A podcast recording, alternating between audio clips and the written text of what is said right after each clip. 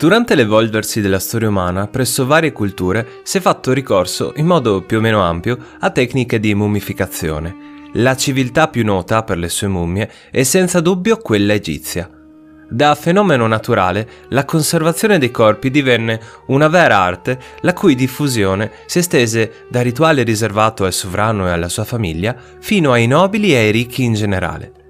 Gli imbalsamatori, che univano conoscenze di anatomia umana e chimica a rituali religiosi, dovevano agire con rapidità per evitare che il cadavere iniziasse a decomporsi a causa del clima caldo dell'Egitto. Questo lavoro era affidato a specialisti che lavoravano in laboratori appositamente attrezzati in prossimità del Nilo o in uno dei suoi canali, per favorire i diversi lavaggi che subiva il corpo durante le varie fasi del lavoro. Il completamento del processo di imbalsamazione richiedeva circa 70 giorni, circostanza che permetteva anche di completare la tomba del defunto. Ma come avveniva effettivamente la mummificazione? Il primo passo del processo consisteva nella rimozione dal corpo degli organi interni, la cui presenza avrebbe potuto accelerare il processo di putrefazione. Il cervello veniva poi rimosso dalla scatola cranica grazie ad uncini metallici inseriti attraverso le narici.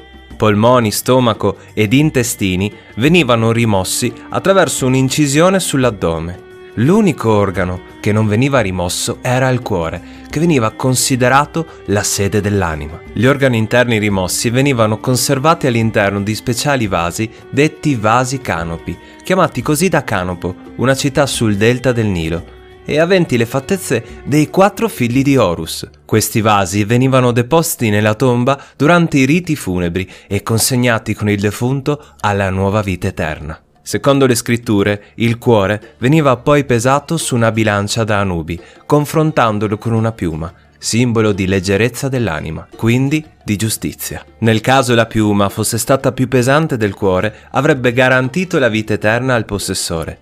In caso contrario, questi veniva dato in pasto all'essere ibrido Amit, detto la divoratrice. Essendo il cuore simbolo della vita, questo gesto rappresentava la morte eterna dell'individuo. Dopo l'asportazione degli organi si procedeva alla disidratazione del corpo, immergendolo per un periodo di circa 40 giorni in natron, un sale di sodio esistente in natura che si depositava nelle pozze di esondazione del Nilo dopo il loro prosciugamento. Il corpo svuotato dagli organi veniva poi lavato con vino di palma che grazie al suo elevato tasso di alcol impediva lo sviluppo dei batteri decompositori. Dopo questa operazione nell'addome venivano introdotte bende impregnate di natron, pezzi di lino e segatura. Il corpo veniva poi ricoperto con lo stesso sale e infine unto con appositi oli balsamici.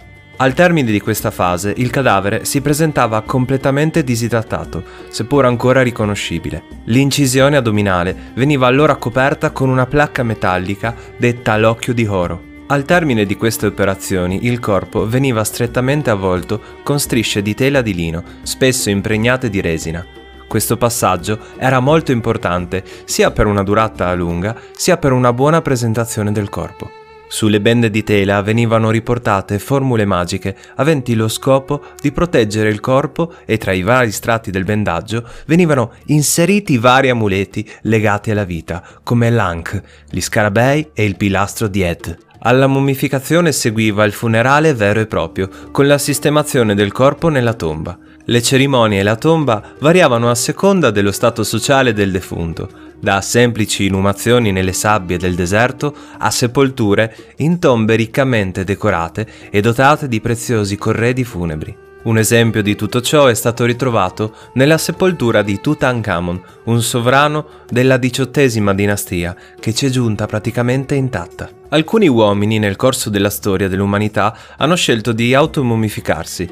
La mummificazione del proprio corpo veniva infatti indotta da alcuni monaci buddisti nel corso di un lungo rituale. Questo rituale è stato probabilmente praticato sin dall'undicesimo secolo e l'ultimo monaco che lo ha intrapreso è morto nel 1973, uno delle centinaia di monaci che hanno svolto questa pratica nei secoli. Per oggi è tutto, trovate il testo integrale in descrizione. Un saluto dal vostro legatore.